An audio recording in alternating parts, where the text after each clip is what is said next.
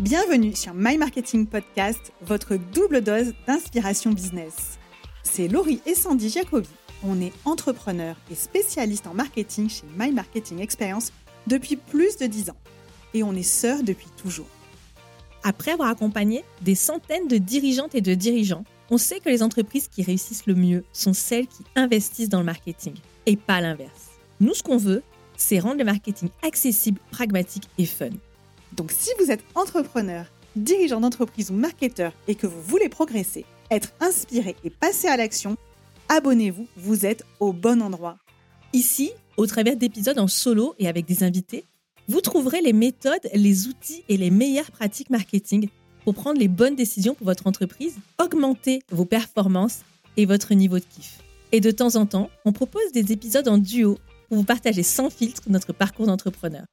Que vous soyez au bureau, dans les transports ou en séance de sport, ce moment est pour vous. Alors profitez-en et, bonne, écoute.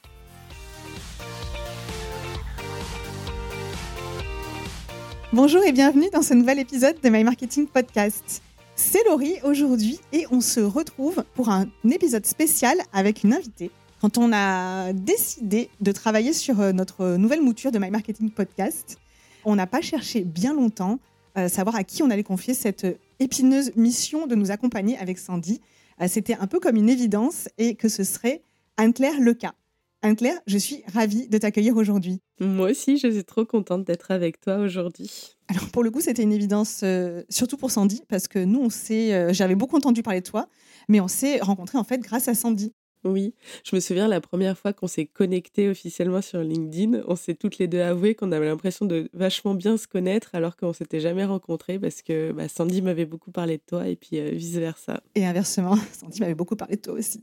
Toi, Anne-Claire, tu es la fondatrice de EcoFactory et tu accompagnes les personnes qui souhaitent améliorer la visibilité et l'attractivité de leur podcast. Comme quoi, c'était pas une erreur de casting de faire appel à toi. Hein. Dans ce travail qu'on a effectué ensemble, on a notamment travaillé sur notre personal branding avec Sandy, un exercice qu'on a donc fait, refait avec toi. Et c'est le sujet que tu viens partager avec nous aujourd'hui. Exactement. Je trouve que c'est un super sujet parce que ça vient toucher à plein de choses, à des choses qui sont d'ordre très stratégie, business, des compétences comme la communication, mais aussi des choses un peu créatives, euh, plus du côté euh, personnalité, euh, humain.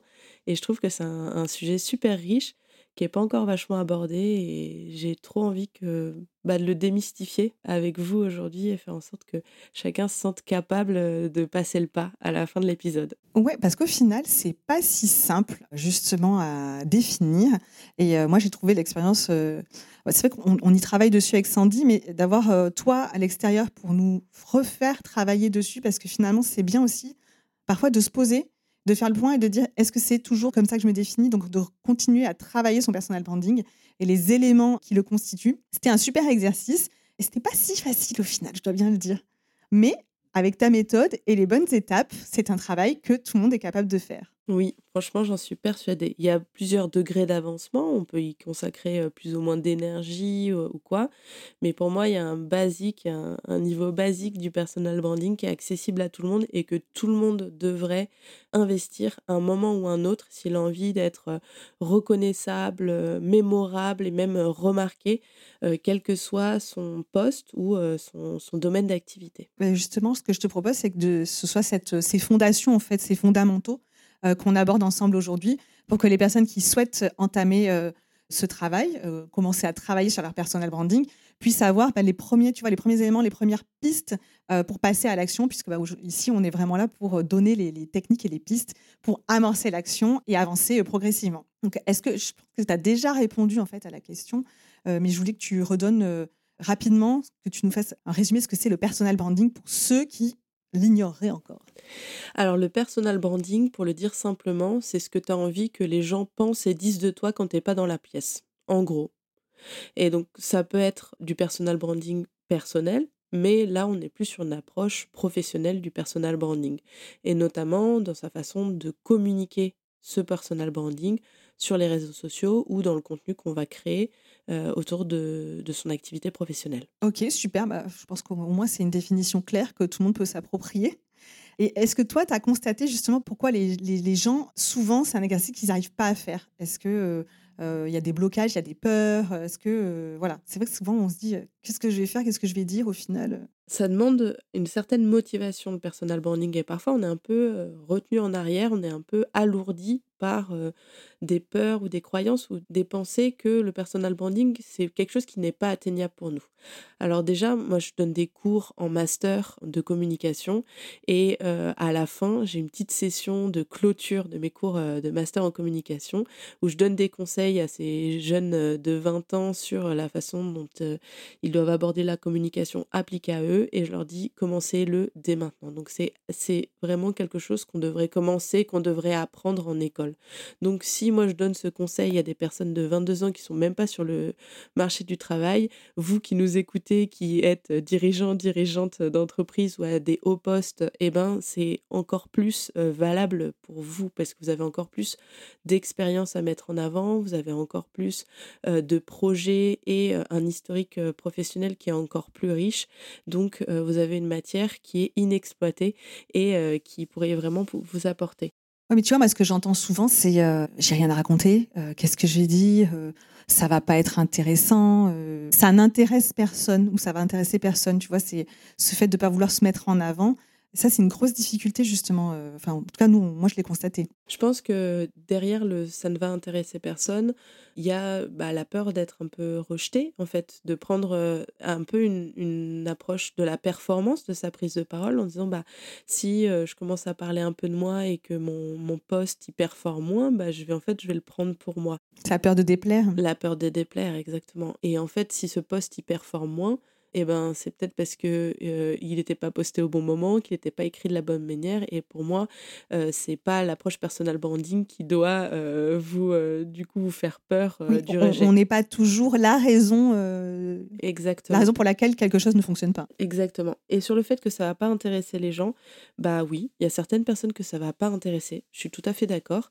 Mais après, il y a des personnes que ça va intéresser doublement. Et du coup, cette approche de personal branding, c'est le fait de se démarquer et de se rendre mémorable et reconnaissable auprès d'une certaine cible.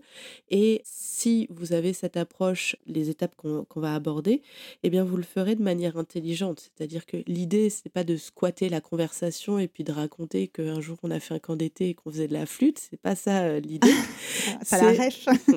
T'as la l'idée, c'est de partager des choses qui nous sont propres, qui sont issues de notre histoire personnelle, mais dans une démarche de le rendre compréhensible et de donner de la valeur aux gens qui nous lisent. Je vous donne deux exemples. Deux exemples d'usage du personal branding qui vous montrer à quoi ça sert et pourquoi ça va intéresser les gens. Vous êtes un expert ou une experte et vous avez envie d'être reconnu comme une des voies à suivre sur le sujet de l'automatisation. Une approche de personal branding, ça pourrait être de mettre en avant vos propres erreurs ou des apprentissages que vous auriez fait dans une situation particulière. Partage personnel, d'une anecdote qui est personnelle, c'est du personal branding, puisque vous vous mettez en scène dans votre communication, vous n'êtes pas en train de délivrer un enseignement froid et théorique, vous l'humanisez avec votre propre expérience.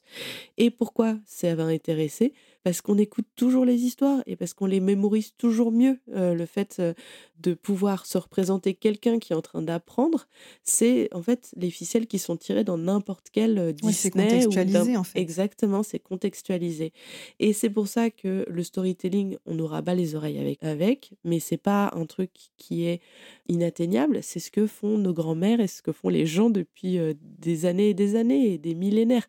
C'est de faire en sorte de proposer un contenu qui est complexe en l'humanisant et en le rendant accessible et mémorable parce qu'on peut se projeter dans l'histoire qui est racontée. Voilà. Et en fait, ça correspond à, un des piliers euh, dans les neurosciences. Euh, un des piliers de l'apprentissage, c'est l'attention. Et on sait, ça a été démontré que les histoires permettent d'être plus concentré et d'être plus attentif parce que c'est rythmé et parce qu'on peut se projeter. Il y a aussi pas mal d'images mentales et ça permet justement d'être attentif et de mieux mémoriser. Donc euh, le storytelling a vraiment aussi cette dimension de pouvoir être mieux mémorisable. Exactement.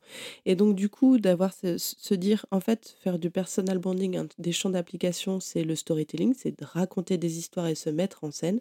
C'est l'assurance de se dire qu'on va intéresser les gens puisque c'est la base même de, de, faire un bon storytelling. Un deuxième c'est aussi de se dire que ça va intéresser les gens puisqu'ils vont comprendre qui vous êtes. Et en fait, on n'est pas tous des pouces en train de scroller sur des, des sur des écrans, on n'est pas tous des images figées de profil LinkedIn en costard cravate, on est des vraies personnes qui vivons des vraies aventures. Et en fait, parfois de découvrir quelque chose d'inattendu sur quelqu'un, ben on va se connecter à lui de manière inattendue. Tu touches du doigt un truc, une chose qui est super intéressante, c'est que le personal branding, ça permet de connecter. Exactement. Et je pense que pour moi, vraiment, si je devais résumer en, une action, ce serait vraiment ça, être identifiable et pouvoir, dans le but de pouvoir connecter plus facilement. Exactement. Et du coup, comment on fait pour passer à l'action? Pour passer à l'action, eh ben, on peut y aller étape par étape. Le strict minimum du personal branding, c'est se dire, bah, justement, sur quoi, sur quel sujet j'ai envie d'être identifié, sur quel sujet j'ai envie de m'exprimer pour que le nom de Laurie Jacobi ou le nom de Anne-Claire Lucas euh, soit associé à des grandes thématiques. Donc ça déjà, paraît être un bon départ. ça paraît être un bon départ. Mais c'est pas si évident que ça, en fait, euh, finalement, de faire des choix. Parce que c'est tentant de vouloir parler de plein de choses aussi. Hein. C'est tentant de vouloir parler de plein de choses. Et aussi, bah, il y a toujours un peu parfois le syndrome de l'imposteur qui peut un peu nous rattraper en disant bah, qu'est-ce que j'ai comme légitimité à euh, m'exprimer sur ce sujet? Donc ça, on revient aussi un petit peu au père au blocage, on va les retraiter un petit peu. Bah, c'est définir son personal branding, c'est définir un cadre dans lequel on a envie d'évoluer. Ça peut être un, cadre vers lequel on a envie d'atteindre aussi, d'avancer. Donc il peut être aussi défini comme un objectif à atteindre. Moi, mon personal branding, j'ai envie de le créer pour être identifié sur tel sujet, par exemple de l'automatisation, c'est encore un exemple que je prends.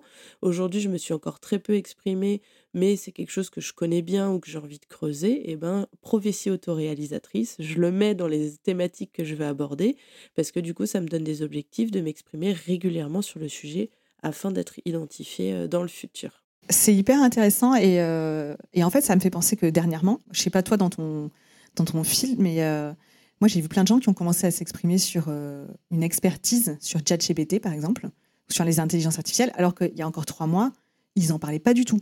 Et finalement, c'était pas nécessairement déjà des experts, c'est juste qu'ils ont commencé à s'intéresser au sujet en se disant bah, Moi, j'ai envie aujourd'hui, ça m'intéresse, j'ai envie d'être identifié par rapport à ce sujet-là. Ils ont juste commencé par partager euh, leurs apprentissages sans se positionner comme expert. Ça, c'est aussi une peur de dire quelle légitimité je l'ai à le faire. Le fait de se positionner, d'avoir un positionnement d'apprenant, d'explorateur, c'est aussi une manière de se soulager sur la peur d'être euh, d'être démasqué comme un expert en fraude en fait juste c'est moins impliquant hein. c'est beaucoup moins impliquant mais c'est tout aussi passionnant parce qu'il y a une identification plus forte qui va se faire entre votre audience et vous puisqu'elle va s'identifier aux questionnements, aux échecs, aux questions que vous posez.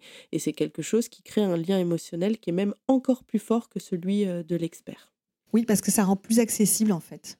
Exactement. Ok, bah, étape numéro une, je pense que c'est déjà pas mal de commencer à clarifier euh, ces sujets-là. Étape numéro une, on a dit qu'on faisait basique et pour aller plus loin. Si on a envie d'aller plus loin, on peut définir ces thématiques selon euh, la stratégie de contenu qui est euh, donc tofu, mofu et bofu. C'est top la of fameuse. The, la fameuse. top of the funnel, middle of the funnel et bottom of the funnel. C'est une hiérarchisation des thématiques sur lesquelles on a envie de, s'exprimer, qui sont plus ou moins euh, grand public ou plus ou moins, donc ça c'est top of the funnel qui va aller concerner tout le monde, et bottom of the funnel, c'est plus des thématiques qui sont liées à nos spécialités et qui sont dans une perspective de conversion. Mais ça, c'est vraiment si vous avez envie d'aller plus loin. Si vous voulez faire basique. C'est l'étape d'après. Voilà. Le basique, c'est listez-vous quatre grandes thématiques sur lesquelles vous avez envie d'être reconnu et identifié. Deuxième étape, c'est se poser la question de la tonalité. Comment est-ce que vous voulez vous exprimer? Est-ce que vous êtes dans une approche d'explorateur, d'exploratrice? Est-ce que vous êtes dans une approche expert, experte? Donc, est-ce que vous êtes plus sur du pragmatique? Vous êtes plus sur du théorique. Est-ce que vous êtes sur quelqu'un qui va être très accessible? Ou quelqu'un qui va être utiliser plus du jargon du domaine Vraiment de définir votre tonalité, c'est donc la manière dont vous allez vous exprimer sur les thématiques que vous avez définies. Et ensuite, il y a la partie personnalité, puisque là, on est là pour faire du personal branding. Donc, on définit notre ligne édito, thématique et tonalité, mais c'est la personne qui va s'exprimer dessus qui va faire la différence. Parce que ah, des fois, on n'ose pas en plus. Hein. Parfois, on n'ose pas.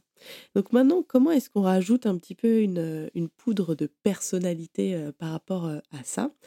Eh bien, on peut réfléchir à, comme je vous le disais, soit des anecdotes personnelles, soit des expériences, soit des choses que l'on a faites qui vont concerner ces thématiques-là. Ça, c'est une façon de se mettre en scène, de partager sa propre expérience, qui en plus est assez facile à faire parce que bah on peut pas mentir sur ce qu'on a, sur ce qu'on a, on a de la légitimité à partager ce qu'on a, ce qu'on a vécu. Surtout si on le fait bien et de manière à apporter de la valeur à son audience, comme je le disais. Et en restant authentique, hein, évidemment. L'idée, c'est pas de s'inventer une vie non plus. Quoi. On est tout fait, tout à fait d'accord. Donc ça, c'est une première manière de, de s'incarner comme personne euh, sur ces sujets de la ligne édito de sa marque personnelle. Ensuite, un niveau un petit peu plus avancé, c'est de se, comme moi j'appelle ça, j'aime bien appeler ça, c'est ce d'ajouter des petits toppings par-dessus. Ah, les fameux toppings. Voilà. Je te laisse en parler. Voilà. la référence euh, des toppings, c'est quand on fait de la, des frozen yogurt, là, le, yaourt glacé, bah, c'est déjà super bon, mais on va ajouter euh, des petites graines ou des petits Comme ton fraises, voilà, de ton McFlurry, exactement. Et donc du coup, l'idée, c'est de, on se pose la question suivante, c'est qu'est-ce qui fait partie de moi avec lequel je suis à l'aise de prendre la parole et qui va donner du relief à cette communication, qui va faire que ces toppings que je vais définir, eh ben, ils, vont me rendre encore plus humaine auprès des gens qui vont être en contact avec ma communication. Je vais donner des exemples. Ça peut être des habitudes, le fait qu'on prenne un café latte tous les matins. Ça peut être des petites manies, parce qu'on soit une maniaque de l'organisation. Voilà ce genre de choses. Oui, ça peut être plein de petites choses qui font partie de notre quotidien et de, notre, de nos petites habitudes. Ou ça peut même être physique, non? Je sais que moi, j'en ai vu passer, j'ai un exemple, Honoré Beghem, lui, il pose avec chaque fois, il y a un nounours, il a personnifié son nounours, il l'appelle Junior. il a tellement, tellement travaillé son topping que euh, je suis incapable de croiser un nounours dans la rue sans penser à lui. C'est le signe d'un personal branding qui est hyper bien défini parce que euh, il l'a tellement bien intégré que ça paraît naturel maintenant d'associer Honoré Beghem à ce grand nounours. On le voit même si on consulte son, profil LinkedIn qu'il il est partout. Je crois même que le nounours a un profil LinkedIn. ça se peut. Donc c'est vraiment, il a, il a, cassé le game et je crois que c'est son métier aussi, donc ça prouve. Oui, donc euh, c'est bien, voilà, il, il, fait une très bonne vitrine de ses services. Exactement.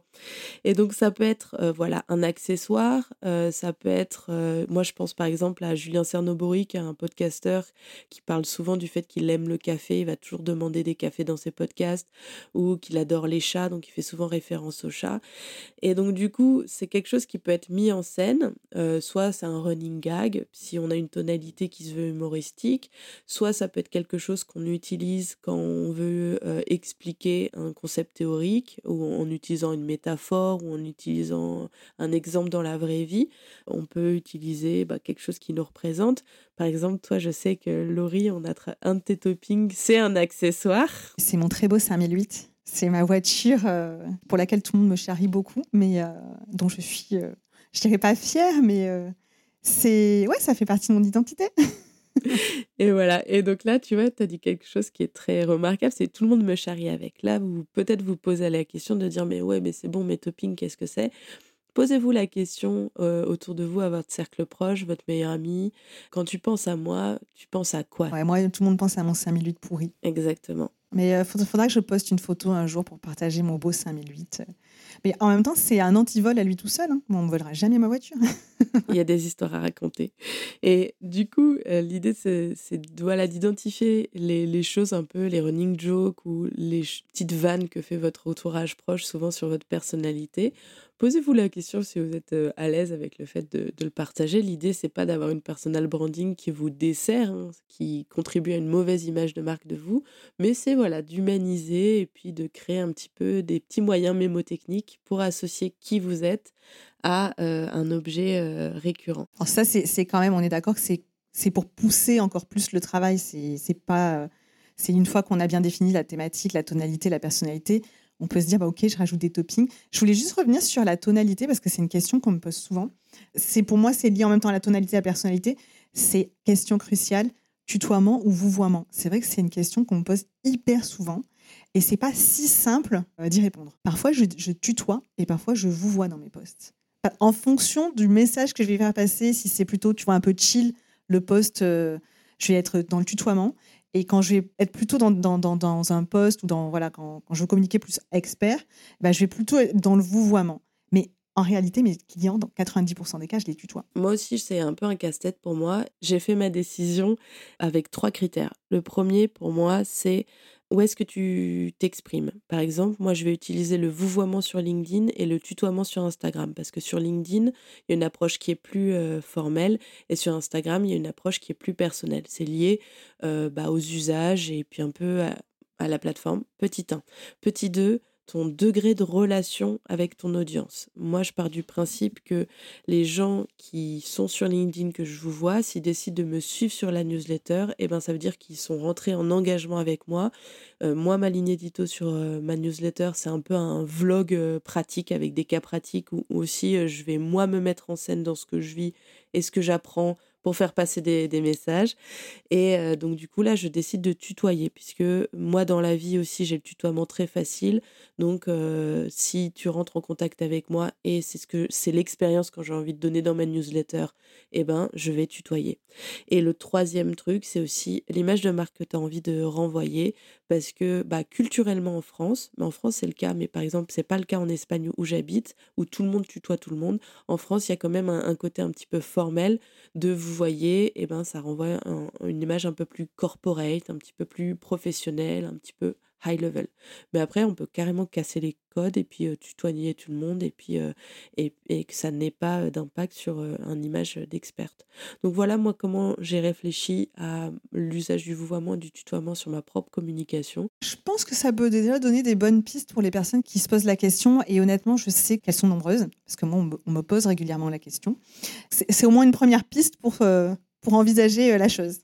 Et comment est-ce que tu fais pour, justement, bah, une fois que tu as défini ton personal branding, choisir où tu vas t'exprimer? Eh bien, il faut choisir des plateformes et des canaux où tes thématiques vont bien vivre et où, les personnes à qui tu destines ce personal branding, ils vont se trouver.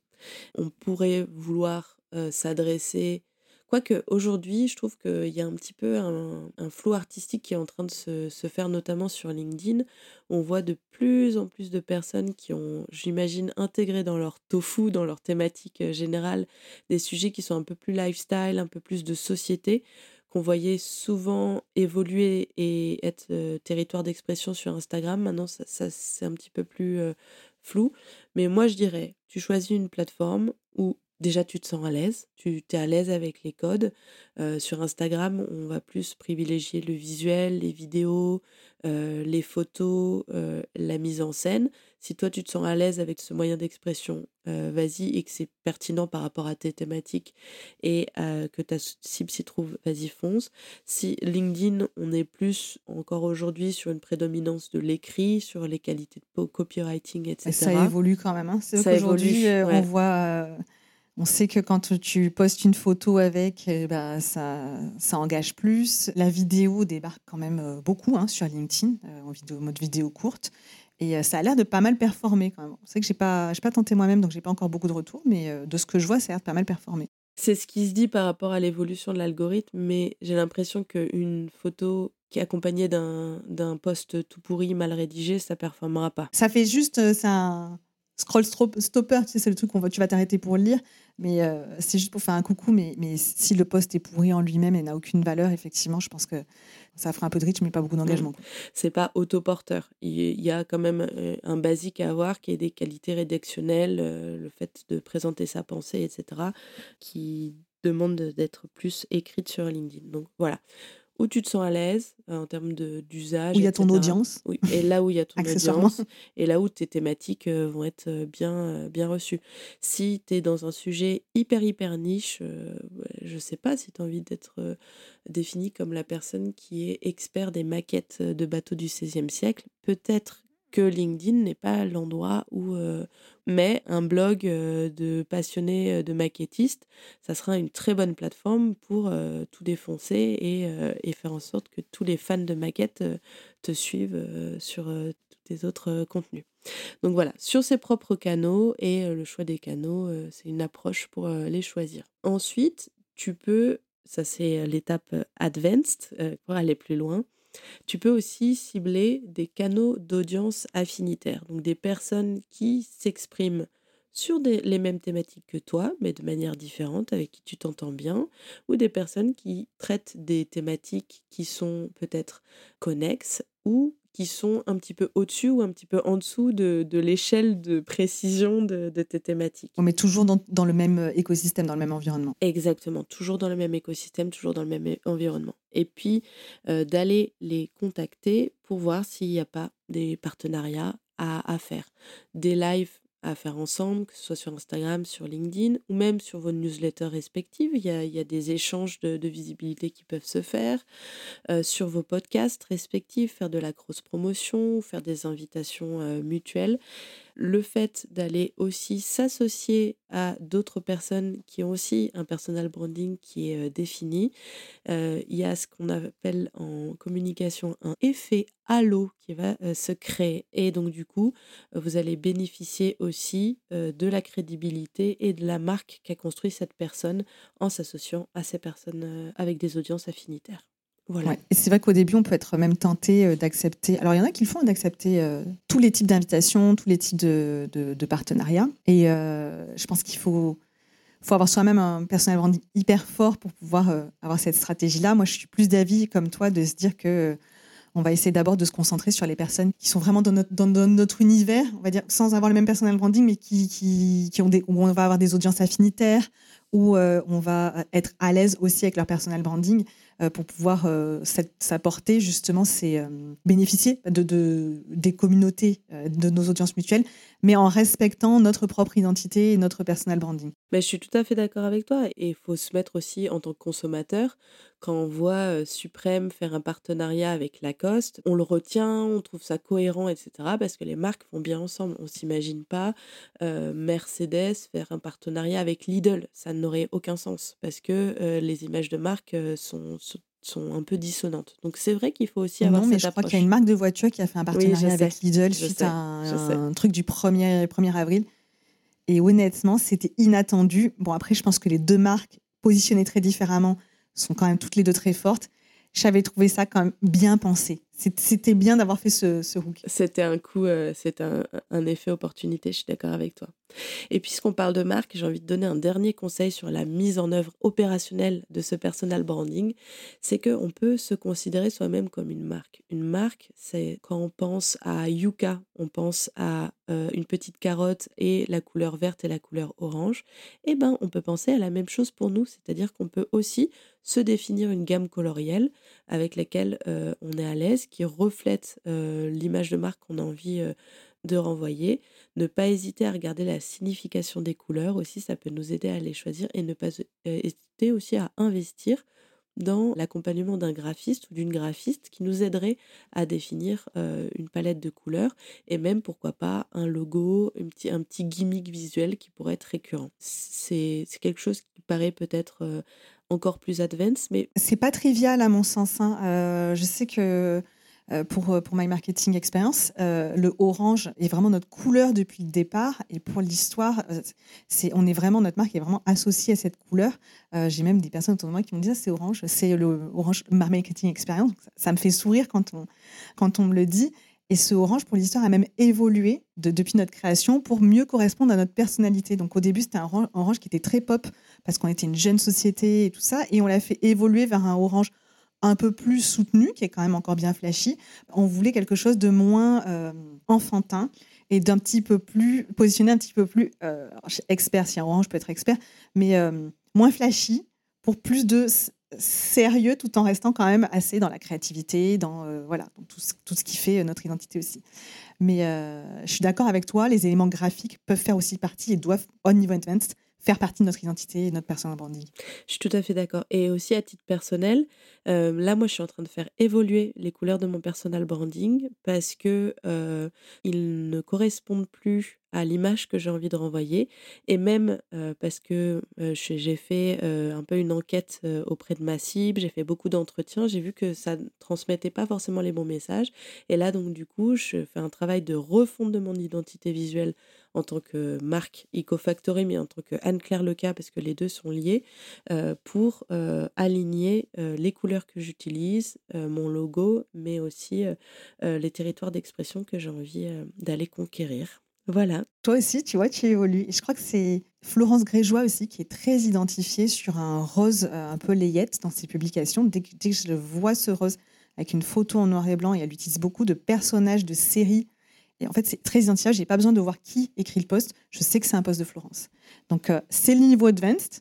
Mais je pense que c'est quand même bien, de, quand on a défini la première couche de son personal branding, de commencer à s'intéresser à ces éléments-là qui sont bien plus puissants que, que ce qu'on peut imaginer. Exactement. A un dernier truc qui, qui me vient. Euh, peut-être que les personnes qui nous écoutent, ça l'est, elles sont, elles sont convaincues, elles sont au taquet, elles ont une, des idées claires de comment euh, s'y mettre.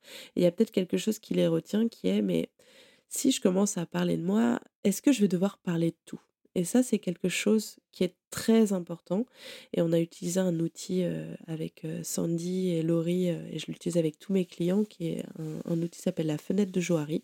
En fait, qui, qui permet, mais au-delà de, de, cet outil, c'est de se dire qu'on peut avoir une approche cadrée aussi de ce sur quoi on s'exprime. De la même manière que on va peut-être s'exprimer sur toutes les thématiques, on peut aussi définir les points sur lesquels on accepte de s'exprimer qui font partie de notre histoire personnelle et aussi de définir un curseur du niveau de détail dans lequel euh, on va aller.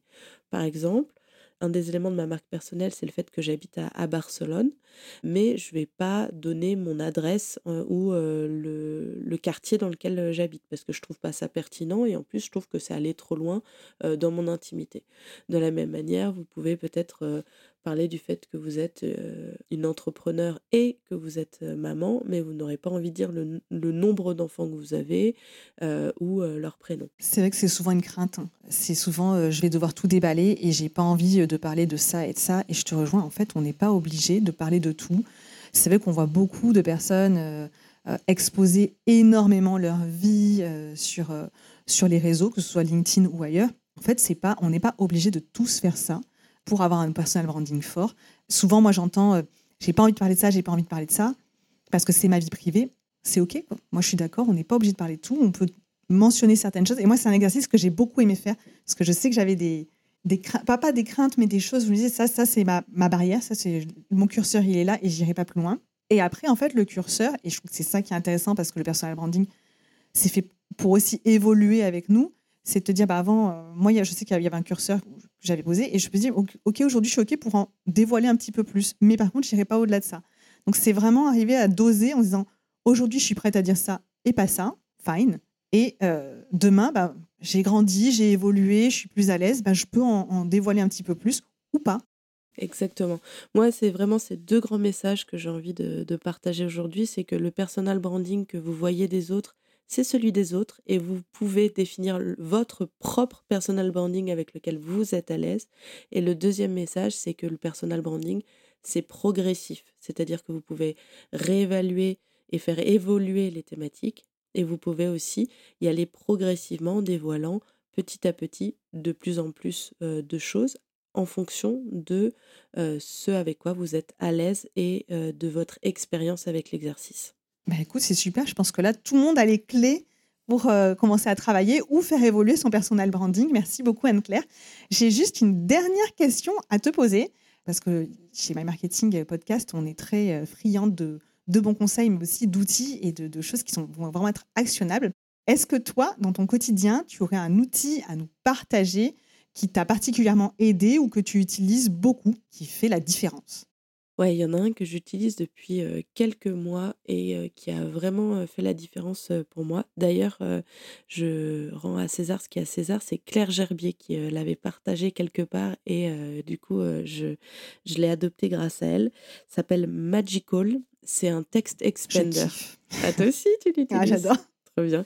C'est un text expander, c'est-à-dire qu'on définit des raccourcis, un peu comme un bit.ly en fait finalement, et euh, qui, euh, au moment où on écrit un email, eh bien, on écrit ce raccourci et ça nous développe euh, automatiquement un texte plus long. Je donne un exemple. Tu le paramètres hyper facilement et après, ça, en fonction du, type de message, ça vient s'implémenter directement dans le, Exactement. dans le message que tu vas envoyer. Et moi, du coup, j'ai un peu le réflexe, dès que je vois que j'écris souvent le même texte ou que je cherche souvent la même information, je donne un exemple, le numéro de SIRET de son entreprise ou l'URL de son profil LinkedIn ou euh, un email de récap euh, call découverte qu'on écrit euh, souvent, et ben je crée un magic call avec entre parenthèses URL LinkedIn, entre parenthèses Siret ou entre parenthèses récap call découverte. Et là, zou, ça me écrit tout automatiquement dans mon email ou dans, mon, dans ma page Word. Et franchement, ça me fait gagner énormément de temps hyper puissant. Moi, tu vois, ça, c'est le genre d'outil en tant que je me revendique être une bonne feignasse. Euh, c'est des choses que j'adore et ben, je vais aussi l'utiliser. Tu vois, je n'avais pas encore cette utilisation. Moi, c'était vraiment pour, euh, par exemple, remercier pour euh, une personne qui m'a fait une demande de connexion que j'ai acceptée. Tu vois, le premier petit message. Bon, après, je le personnalise, mais il y a quand même une petite trame. Et j'ai pas honte de dire que je, semi-automatise cette partie-là avec euh, un, petit message euh, que je peux après moduler, mais au moins j'ai déjà la trame euh, de mon message de mon message de remerciement. Écoute, merci beaucoup Anne-Claire. Dis-moi, où est-ce qu'on peut te retrouver, t'écouter, t'envoyer des petits mots doux? Eh bien, je vous donne rendez-vous sur LinkedIn, Anne-Claire Leca. N'hésitez pas à me faire une demande de connexion, voilà, euh, ou à vous abonner à, ma newsletter si vous êtes podcasteur, podcasteuse et que vous cherchez à euh, bah, améliorer votre visibilité et l'attractivité de votre podcast en créant un écosystème de marque et de communication et de communauté autour de votre projet. Bah, je suis la bonne personne pour vous et je serais heureuse de démarrer la conversation avec vous. Ok, bah écoute, super. Merci beaucoup Anne-Claire pour tout ce que tu nous as raconté aujourd'hui, pour tous tes précieux conseils. Et euh, bah, je te dis à très bientôt. Et pareil, je vous dis à tous à très bientôt pour un nouvel épisode de My Marketing Podcast.